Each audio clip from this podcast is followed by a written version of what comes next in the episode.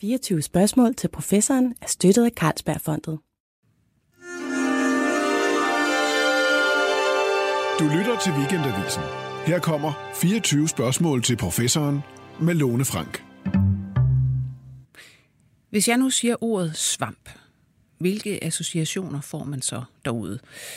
At lige nu, hvor vi går rundt i vinterkolde lejligheder, der kan det jo godt være, at man sidder og tænker, skimmelsvamp. Men hvis man er forsker, så er det helt sikkert nogle meget mere positive tanker, der kommer gang i.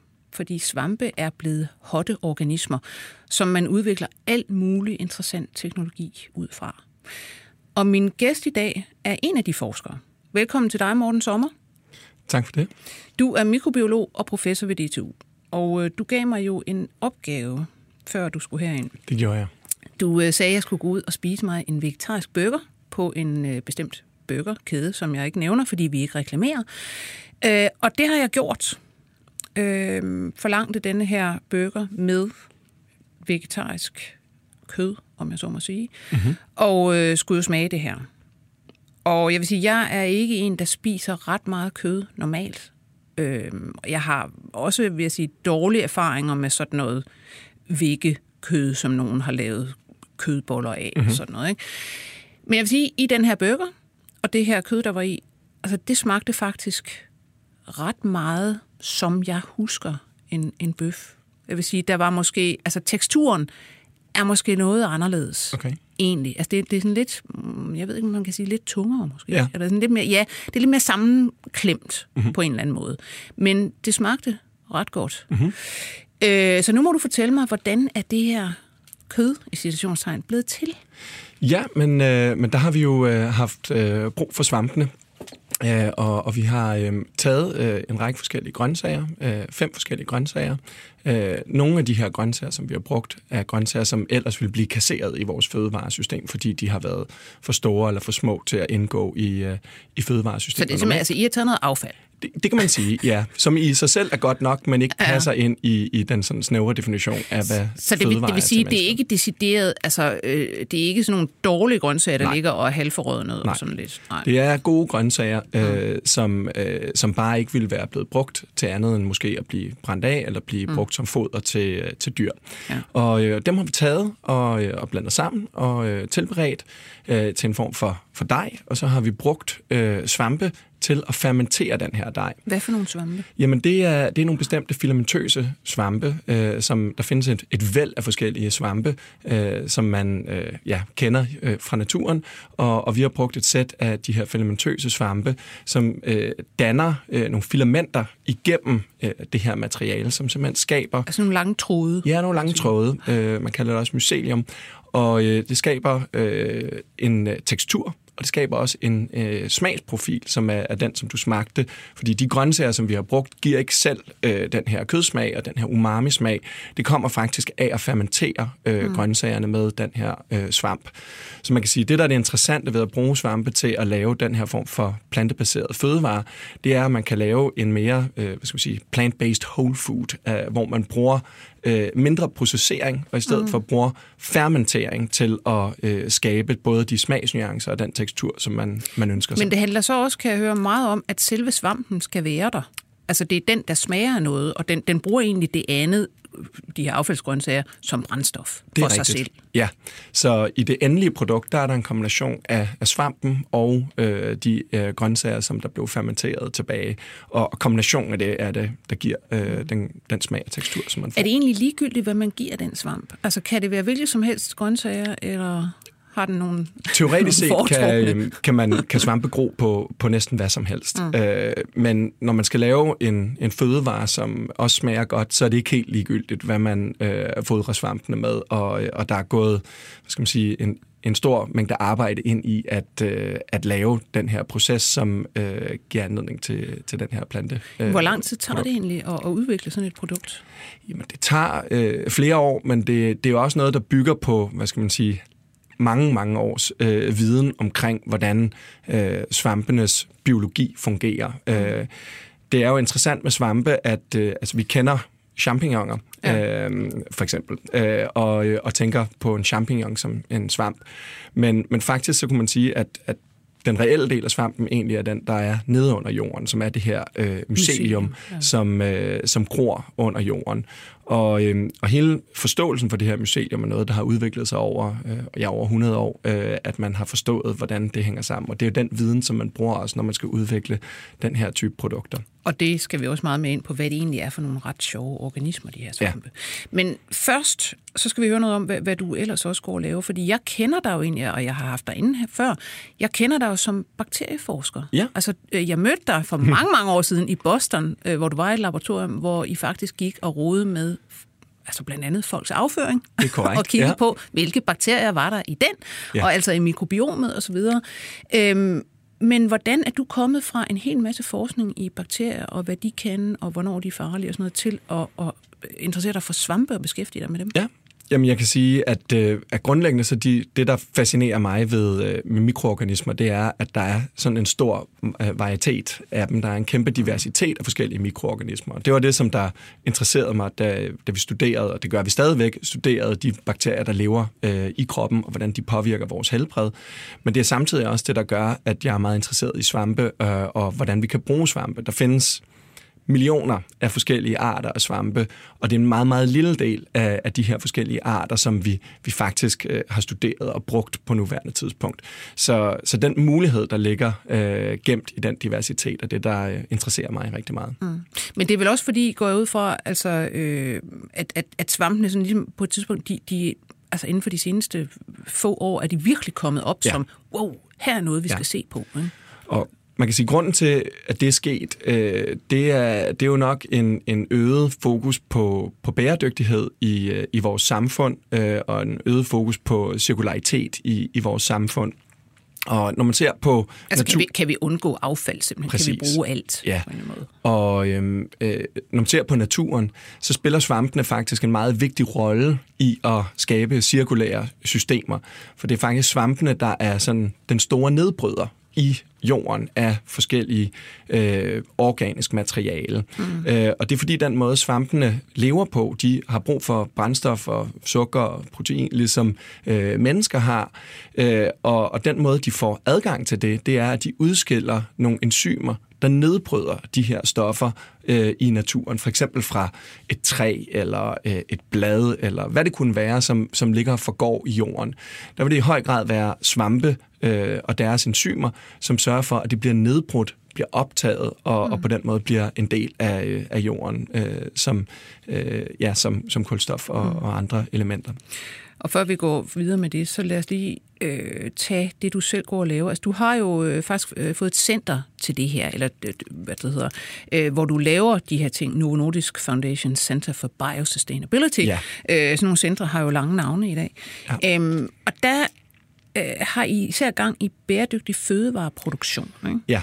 Og hvad, hvad, hvad går det ud på? Altså, hvad er det for nogle ting, der er i gang der? Jamen, man kan sige, det, altså DTU Biosustain, som jeg er en del af, det er øh, et center, som øh, har eksisteret i over 10 år. Øh, og øh, i de første 10 år af centrets eksistens, der øh, arbejdede vi meget med at producere bæredygtige kemikalier. Det vil sige, at vi brugte bakterier eller svampe til at producere kemikalier, som vi ellers fik fra olie øh, i, i, i, på nuværende Ja, altså tidspunkt. det, det sjove er jo det der med petrokemi, som det hedder. Ikke? Altså, der er jo virkelig øh, der er ekstremt mange af vores kemikalier, som vi bruger i alt muligt, fra kosmetik ja. Til hvad som helst, som faktisk er skabt fra olie. Det tænker Ja. man slet ikke på. Nej. Vi brænder det bare af.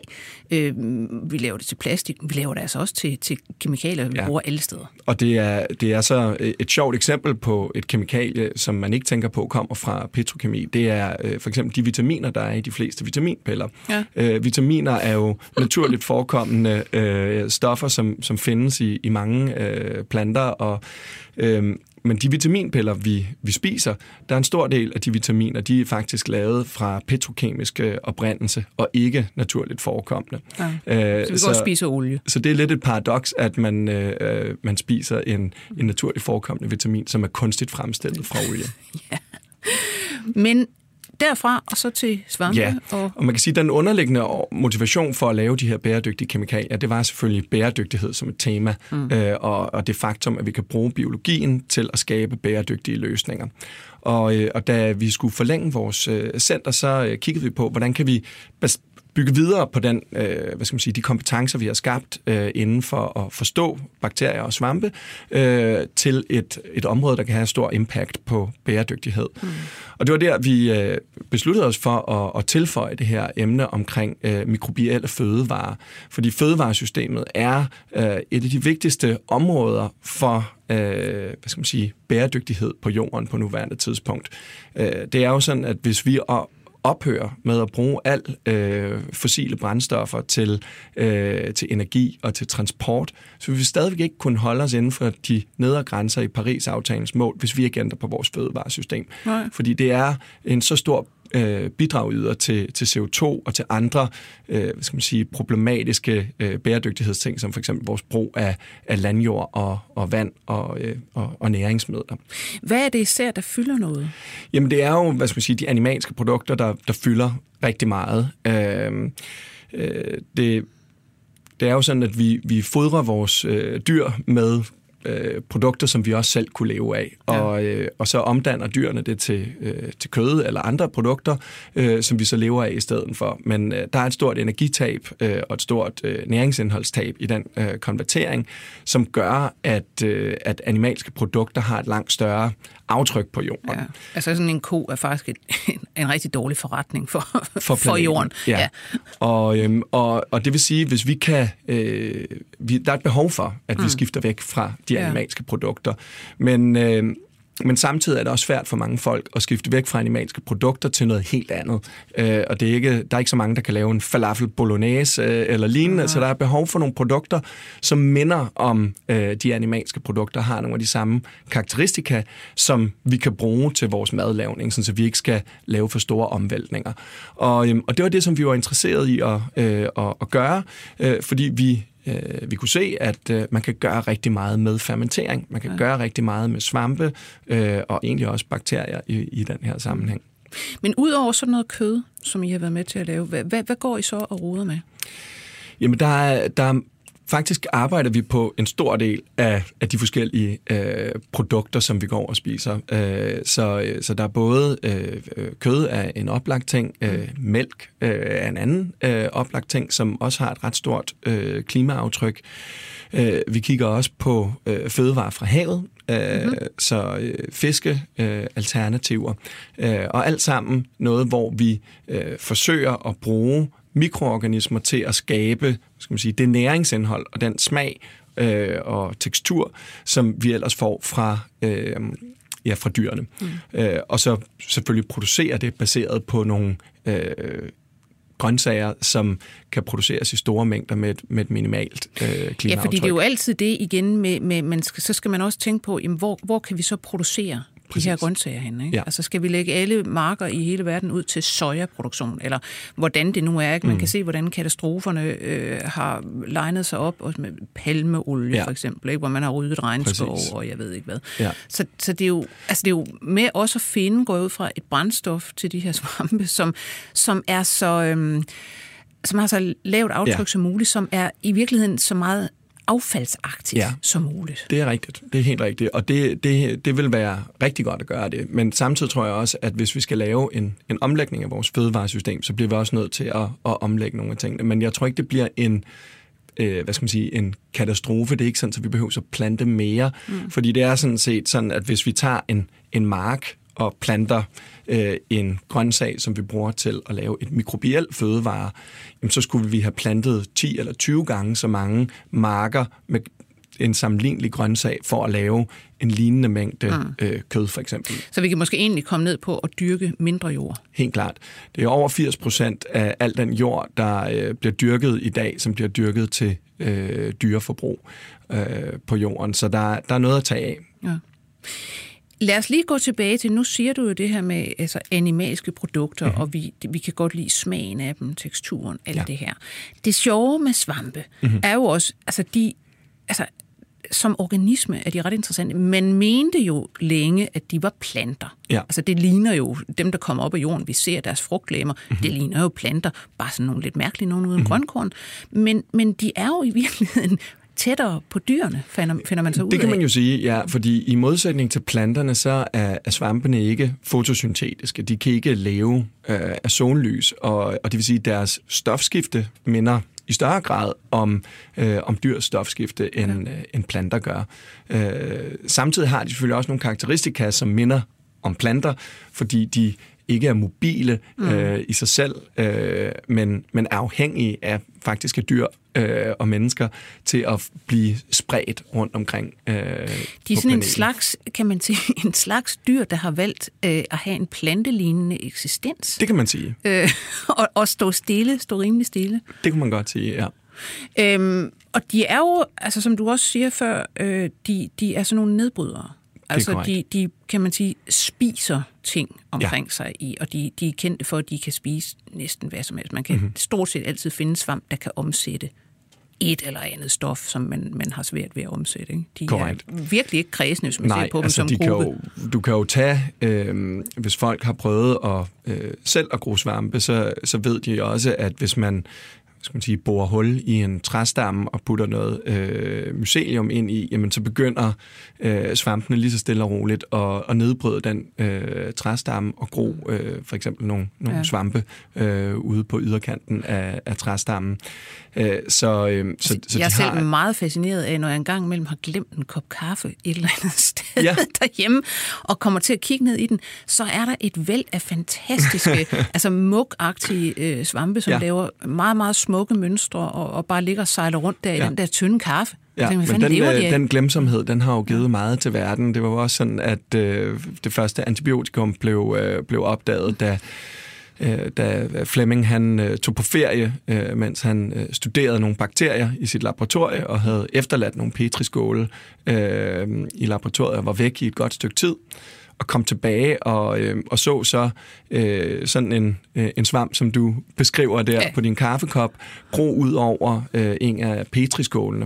Og så kunne han se, at, øh, at der, hvor svampen groede, der groede øh, bakterierne slet ikke. Og, øh, og i modsætning til, hvad mange andre nok ville have gjort, bare have smidt øh, petriskålen ud, så, øh, så gik han så videre og, øh, øh, og arbejdede med den her svamp og fandt ud af, at den producerede penicillin, som, øh, som jo har, har haft en stor betydning for, for verden efterfølgende. Det må man sige. Altså, den står jo øh, i høj grad bag øh, den store befolkningstilvækst, meget af den i hvert fald, vi har haft. Så, så kan man jo tænke lidt over det. Var ja. det godt eller skidt?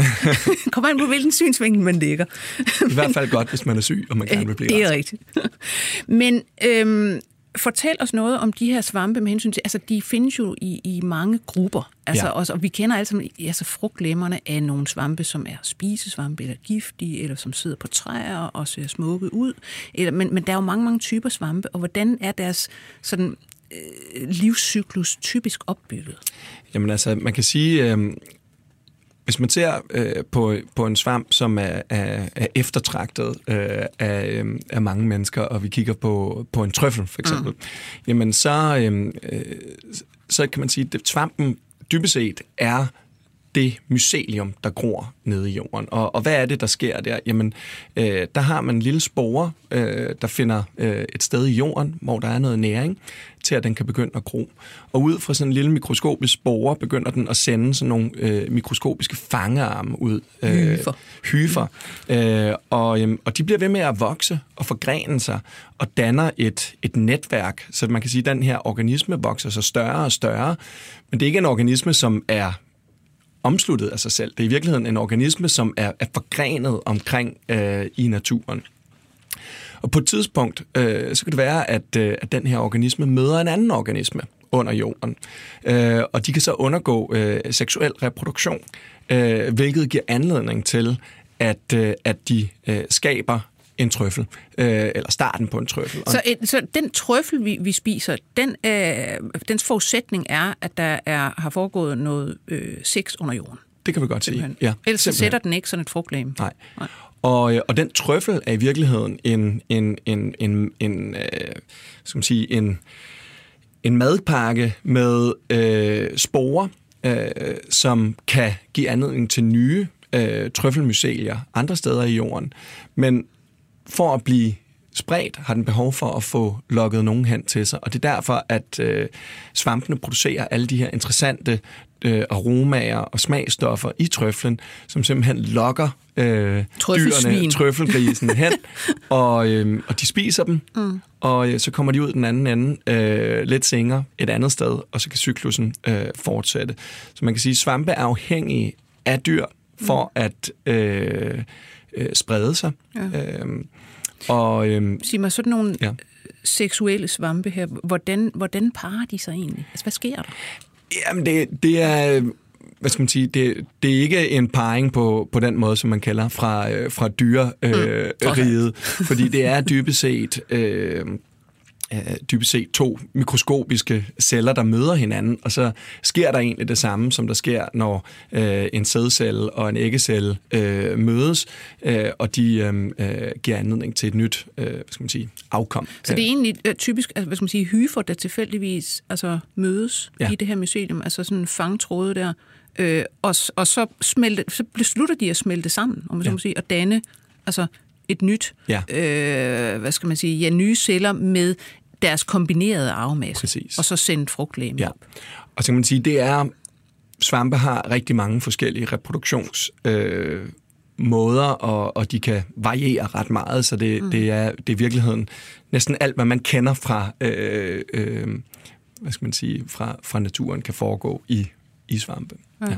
Jamen, det er, det er virkelig en, en spøjs livsform, ikke? Det er må det. man sige. Jo. jo. Altså, og, og jo egentlig utrolig øh, altså, succesfuld det må jorden, man sige. hvis man ser. Det er en meget succesfuld livsform. Øh, det er jo også en livsform, som er øh, generøs i, øh, i forhold til sine omgivelser. Øh, den måde, som øh, svampene øh, skaffer deres næring på, det er ved at øh, lade nogle enzymer komme ud af svampene og nedbryde materiale til... Som øh, ligger nogle, i omgivelserne. som ligger i omgivelserne. Ja. Og svampene udnytter noget af det materiale, men der er også de omkringliggende øh, både plante, rodnet og, øh, og bakterier, som kan få gavn af det her. Og øh, de fleste, langt overvægtende alle planter, man kender, er også associeret med svampe, øh, der omkring deres rødder. Og, øhm, og det er et område, man har øh, arbejdet meget med, og man kan se, at det betyder enormt meget for planternes øh, mm. vækst øh, og, og evne til at, at modstå forskellige stresssituationer. Mm. Og skal man sige, en af de måder, hvor man øh, ødelægger det, øh, jamen det er ved et meget sådan industrialiseret, konventionelt øh, landbrug, øh, hvor, hvor man, man smadrer jorden man pløjer jorden, ja. opbryder de her øh, netværk, og, og dybest set reducerer planten til øh, sit eget rodnet øh, i en jord, som er fyldt med nogle relativt ja, bestemte kan, næringsstoffer. Man kan sige, at planten er egentlig på samme måde, hvad skal man sige, noget afhængig af at fungere bedst med, med sine svampe omkring, ligesom vi har et mikrobiom Præcis. faktisk til Præ- at omsætte vores mad. Måde. Ja. ja. Og, øhm, og det er derfor, at der er hvad skal man sige, bevægelser inden for landbruget, som øh, arbejder meget med at, at undgå at, at bryde jorden op, undgå at forstyrre jorden, øh, og, øhm, øh, og, og sørge for at give næring til jorden, som, som de her mikroorganismer, blandt andet svampe, kan, kan nedbryde. Og, øh, og det, det er en, hvad skal man sige, en, en form for landbrug, som jeg sympatiserer meget med i hvert fald. Ja. Øhm, angående sympati, har du, øh, altså nu snakkede du om trøflen, øh, som jeg kan høre, du har veneration for, ja. men, men har du sådan ellers nogle yndlingssvampe, som er sjove? Ja, man kan sige, at trøflen er jo dejlig at, øh, at spise, hvis en, en noget, der er sjovt, synes jeg, i forhold til, til svamperiget, det er jo, at, øh, at faktisk er svampene de største organismer, der findes på jorden. Ja. Øh, og, øh, og der er nogle øh, svampe, som er blevet identificeret øh, i, øh, i USA, hvor man har testet på tværs af store skovarealer, og, og identificeret, at det er den samme mycelium, der gror i et område faktisk i Oregon, hvor der er øh, en, en svamp, der er blevet fundet, som er over 700 hektar stor. Så det er mere end 10 gange fældeparken, øh, for at, at sætte det i relief. Og den vejer mange, mange blåvaler. Og den vejer mange, mange blåvaner. Øh, så, så det er jo ret interessant. Så der er nogle, hvad skal man sige, til din, din pointer omkring, at svampene er ret succesfulde, så kan man sige, jamen det er jo et eksempel på øh, en stor succes, at man som organisme kan sprede sig over sådan et stort areal og faktisk øh, mm. dominere øh, en, en niche i Hvad, hvad i er jorden. det for en svamp? Er det en slimsvamp? Eller? Ja, det er Ja. en, de kan give de her små øh, slimede øh, frugtlæmer. Ja. Ja. Jeg, jeg elsker selv, der er en, en bestemt slimsvamp, øh, der hedder hundebræk. ja. Okay. Dog vomit bliver den kaldt. Den har også et latinsk navn, ja. Det kan jeg så ikke. Men altså, den her hundebræk, den, den giver sådan nogle helt fantastisk skriggule, sjove, øh, netop sådan øh, buklede frugtlæmer, som. Ja. man, man tænker, at, at det der er virkelig en, en, en svamp. Ja, det Og man er tænker nok ikke, det er noget, man skal spise gede, Nej, gede det gør man så ikke. Men det ligger nemlig ud over sådan øh, skovbund og sådan noget, som det kunne være en hund, der havde. Ja. Men meget smuk gul, mm-hmm. vil jeg sige. Øhm, men før vi så kommer over i, at, at de kun er positive og fantastiske, de her øh, væsener, så vil jeg også godt sige, at de jo også i virkeligheden, hvis vi snakker svampeinfektioner, ekstremt ondskabsfulde. Ja. Altså, og, og ekstremt vanskelige at bekæmpe nogle gange. Ja. Og man kan sige, at det er en af grundene til, at svampeinfektioner er vanskelige at bekæmpe, er, at i modsætning til bakterie- og virusinfektioner, jamen, så er de meget forske- eller så er de meget mere ens med os. Mm. Og det vil sige, øh, de antibiotika, som man bruger til at behandle bakterielle infektioner, de udnytter, at der er en forskel på nogle essentielle processer for bakterien og på os som mennesker. Og så er det nemmere at bremse processen i bakterien, mm. få den til at stoppe med at dele sig, uden at man påvirker øh, mennesket. Men når du har en svamp, som vi snakkede om før, minder mere om mm. dyr, ja. end, øh, end bakterier gør, jamen så er det sværere at få den bremset, og det er en af udfordringerne. Øh, Man kan jo egentlig sige, på nogle måder, at det lidt ligesom, det er også meget vanskeligt at udvikle noget, der kan øh, tage sig af kræftceller, fordi Præcis. det er vores egne celler. Ja. Det her er noget af det samme. Det er noget af og det samme, faktisk ja. nogle af de der anti, øh, hvad det hedder, svampemidler, man bruger, det ligner jo lidt kemoterapi. Det er korrekt. Det er helt korrekt, ja. Og, øhm, og, og det, det, er, det er fuldstændig rigtigt, at det er, det er et, et sammenligneligt problem. Mm. Øh, der er måske nogle enkelte ting, hvor svampen alligevel er forskellige nok fra, øh, fra øh, menneskecellerne, men i det store hele, så, mm. så er det det, der er udfordringen i forhold Ja, man kan sige, at udfordringen er jo også, at vi har ikke været vant til, at der har været et stort problem med svampeinfektioner, Nej. så man har ikke forsket utrolig meget i Nej. antifungale midler. Nej. Men så sker der jo det, altså øh, de fleste kan nok huske det der med, at pludselig begyndte en masse padder rundt omkring i verden at dø, mm. øh, og man tænkte, hvad sker der, og, og så videre. Og finder man ud af, at det er faktisk en svampeinfektion. Mm. Man har så også inden for de seneste altså, øh, 10-12 år set altså et stigende antal, kan jeg forstå, af simpelthen af svampeinfektioner, hvor nye ret resistente svampe er begyndt at, at gå på mennesker og slå dem ihjel i løbet mm. af no time. Ja. Altså, og der er sådan noget, Candida auris Ja. øh, for eksempel, Ja. er, er helt forfærdelig. Mm-hmm. Og man regner med, at på grund af hvad hedder, global opvarmning, så er mange svampe i virkeligheden ved, de kan ikke så godt lide, hvad skal man sige, den varme, vi har i kroppen, trods alt. Mm-hmm. Men de ved at tilpasse sig mm-hmm. øh, større varme. Så Ja. man regner med, at der er nogen øh, sådan, øh, alarmister, der regner med, at det bliver fremover, så bliver det et større og større Ja. problem med svampeinfektioner. Ja. Jeg tror også, at der, hvor øh, svampeinfektioner øh, er et stort problem, er også i, hvad skal man sige, immunkompromitterede Ja. øh, patienter. Fordi de fleste mennesker, der har et godt, øh, stærkt immunsystem, øh, det er sjældent, at de får øh, symptomatiske svampeinfektioner, øh, som er alvorlige. Mm.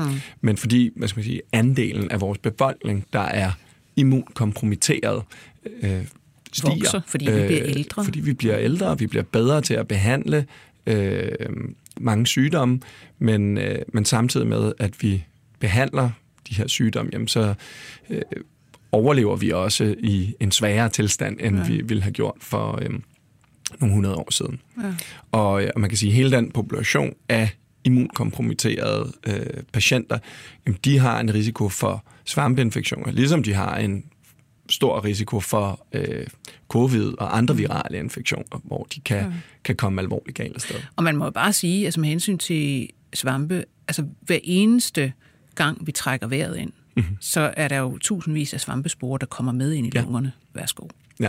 Altså, og så må vi bare håbe, at de ikke lige overlever dernede. Præcis. Altså fordi til nogle svampeinfektioner, altså nu kender vi jo sådan noget som ringorm og den slags mm. på huden, og det kan øh, lynhurtigt fås væk med lidt brentan, eller med noget, øh, hvad der hedder, brun jod er faktisk det bedste, mm. eller altså sådan svampeinfektioner på tæer og negle og alt det der. Mm. Men de der indre svampeinfektioner, mm. altså som, det er jo sådan rædderlige beretninger om, hvordan de øh, altså, sender deres hyfer ud mellem celler og mm. ind i celler, og pludselig kan det sådan bryde ud af væv. Og, Ja. altså, Og problemet er jo, at deres gode igen. evne til at nedbryde i naturen, den, den mm. stopper jo ikke, når, øh, når de kommer ind i, øh, i øh, kroppen. Nej, nogle af dem ser jo også som, det, vi kunne være et træstykke.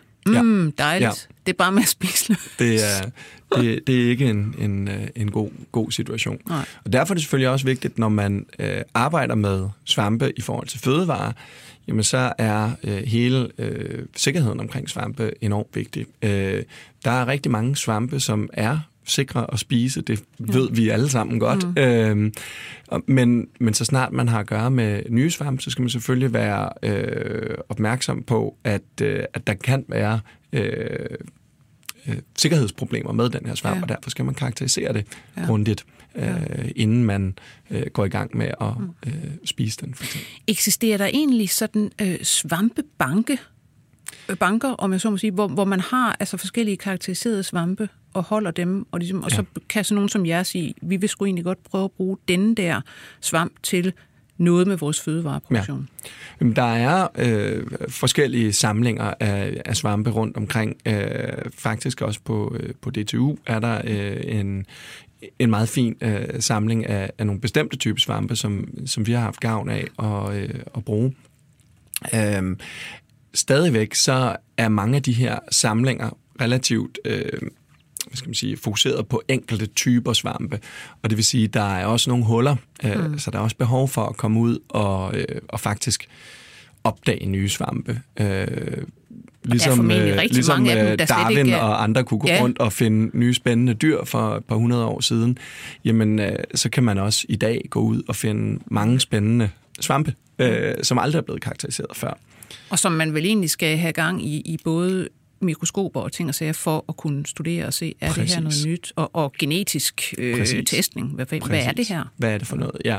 Så, så hele den, hvad skal man sige, den genetiske revolution, som øh, er sket over de sidste 20 år, øh, den øh, begynder nu at komme til svamperiget, men det er øh, en helt anden form for organismer, og derfor også meget mere kompliceret at karakterisere end, øh, end bakterier. Så der er, der er mange opdagelser, der skal gøres, øh, før, vi, øh, før vi forstår det. Øh, Så der er, virkelig, grad. der er virkelig en plads til en masse ny forskning og en masse unge mennesker, der kan vælte ind i det her område Helt og faktisk gør, øh, få sig et navn Helt klart. som svampeforsker. Helt klart. Og, og det er jo også, hvad skal man sige, når man kigger på, nu har vi snakket om, om fødevarer, vi har snakket om antibiotika, øh, som er vigtige anvendelser øh, af, af svampe, men, men man kan også bruge svampe til materialer. Ja. Øh, så, øh, så der er jo øh, allerede nu øh, produkter af såkaldt svampelæder, ja. hvor man øh, gror øh, det her mycelium øh, og processerer det på en måde, tørrer det og rehydrerer det og, og varmer det på en måde, sådan, så det får øh, læderlignende egenskaber. Så på den måde, så kan du sige, så kan svampene faktisk øh, erstatte både, du ved, både kødet, mælken ja. og læderet, man får fra, øh, fra en ko. Øh, Altså, der, er jo, så, der er jo også forskere, der er begyndt at, at øh, lave kan man sige, erstatninger for plastik Præcis. Præcis. af netop sådan nogle, Præcis. nogle svampemycelier. Yes. Altså, og, og er kommet så langt, så de muligvis kan lave noget, der ligner de altså, plader, man bruger i, i printplader omkring elektronik. Ja. Og det Jamen- kunne jo være, altså væk med plastikken øh, ind i Ja. svampene, kunne jo være en meget god idé. Helt klart. Og øh, øh, det, det er meget øh, interessant, og man kan også, hvad skal man sige, når man begynder at få en bedre, få bedre hånd omkring det, jamen, så kan man også begynde at bruge svampenes evner til at lave mønstre på, og på meget lille skala mm-hmm. til at lave elektriske kredsløb og, og så videre, kunne man forestille sig. Så, øh, så der Hvordan er mange... det? Altså, er, er det noget, man er i gang med? Jamen det på, på et meget beskedent niveau, men, øh, men du kan jo, du kan, øh, der er, hvad skal man sige, elektriske øh, kredsløb, øh, som kan dannes, for eksempel af, af nogle typer bakterier.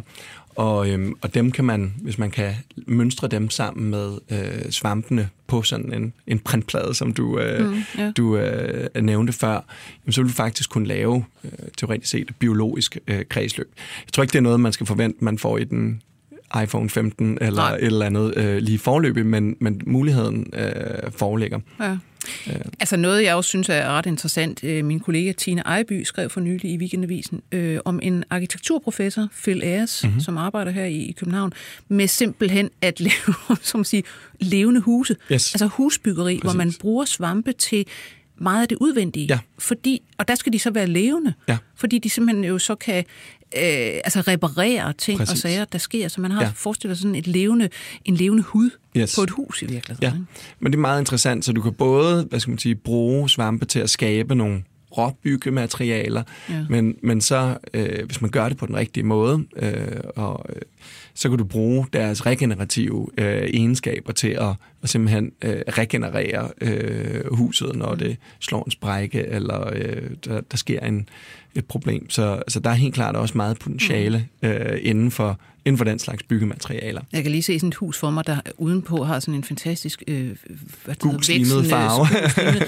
øh, fin øh, svampehud, og så indeni desværre har fået skimmelsvamp. Ja, det vil ikke være så godt. Nej. Nej og, øh, og, det, og det er også helt klart, at, øh, at det skal man selvfølgelig passe på og, mm-hmm. øh, og, øh, og, og undgå. Men det er, øh, det er virkelig interessant.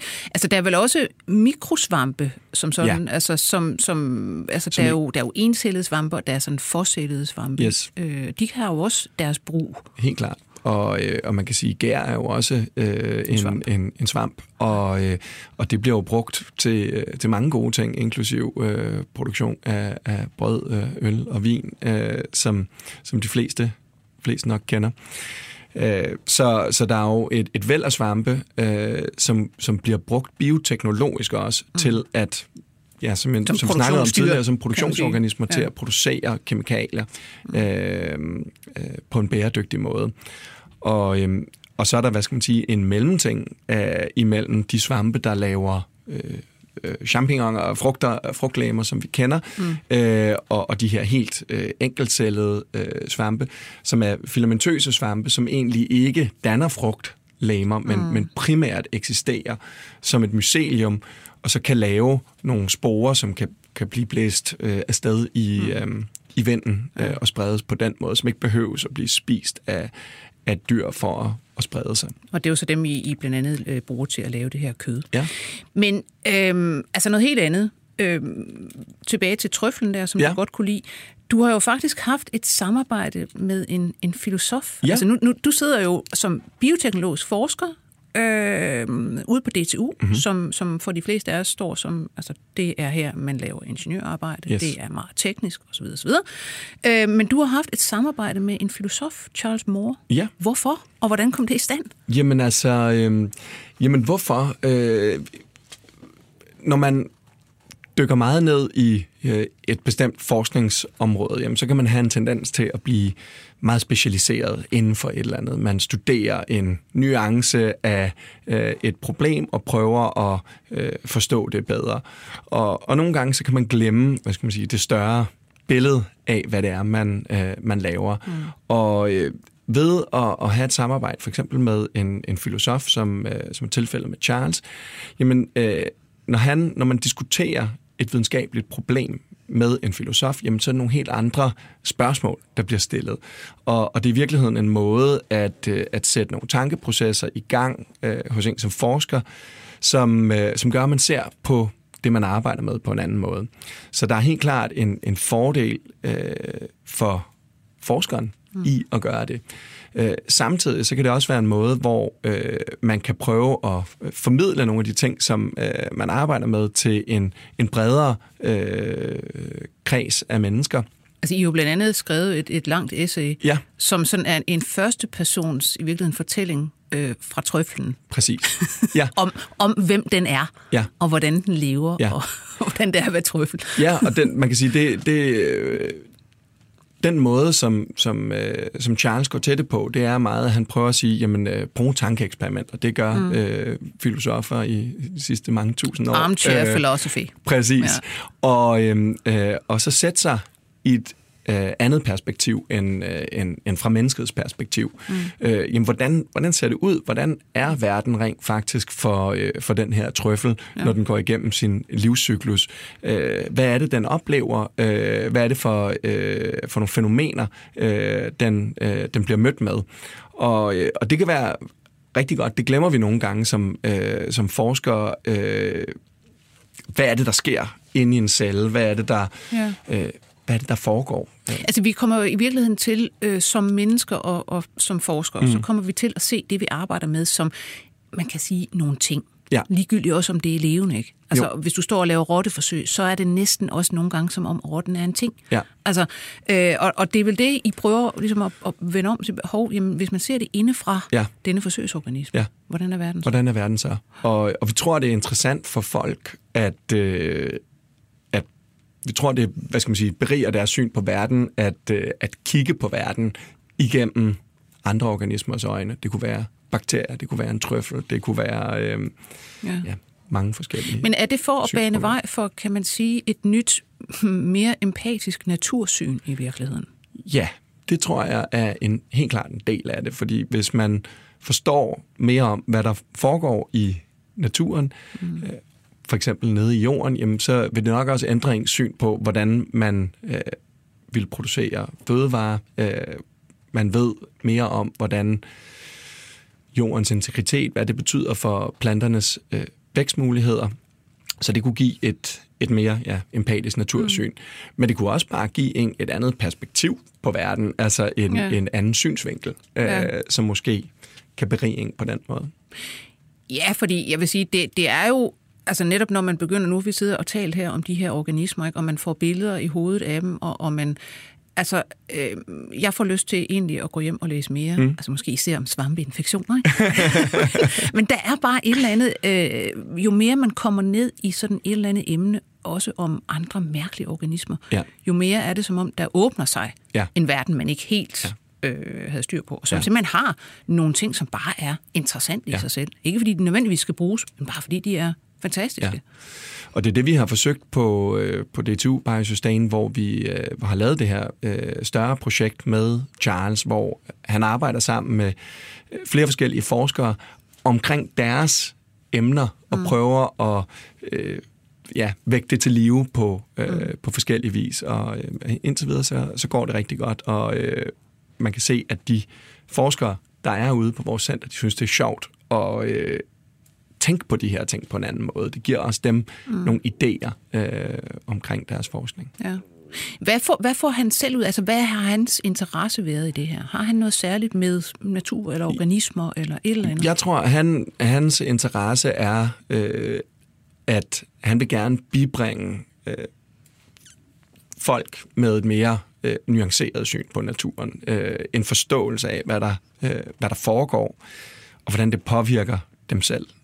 At det ikke kun er mennesker og resten, men, men at, øh, at naturen er et, et netværk, der, der påvirker ja. øh, alle ja. øh, i naturen, inklusiv os. Altså jeg kommer umiddelbart til at tænke på, at, at der jo, øh, man kan godt mærke et behov for det hos folk, også hvis du tænker på sådan nogle bøger som Træernes Hemmelige Liv osv. Mm-hmm. osv. De har jo simpelthen altså, ryddet markedet ja. øh, stort set. Ikke? Og det, altså, det er, hvis man går ned i den, altså noget, noget frygteligt pop meget af det. Mm. Og, og, og, og man tillægger nærmest de her træer, altså du ved, øh, altså følelser og tanker osv. Ja. Ikke? Og, og det er nok at gå lidt vidt, mm-hmm. hvis man øh, faktisk er videnskabelig. Men, men det siger bare noget om, vi vil egentlig gerne have et andet øh, syn på naturen. Og, ja. og jeg tror rigtig mange, øh, de stiller sig også spørgsmålet, øh, jamen det her med, vi skal redde kloden fra alle de her kriser, biodiversitet, ja. klima osv. Mm-hmm. Hvordan skal vi få folk til at sådan ægte, man sige, øh, elske naturen, mm-hmm. og, og derfor vil ja. redde den, ikke? Ja.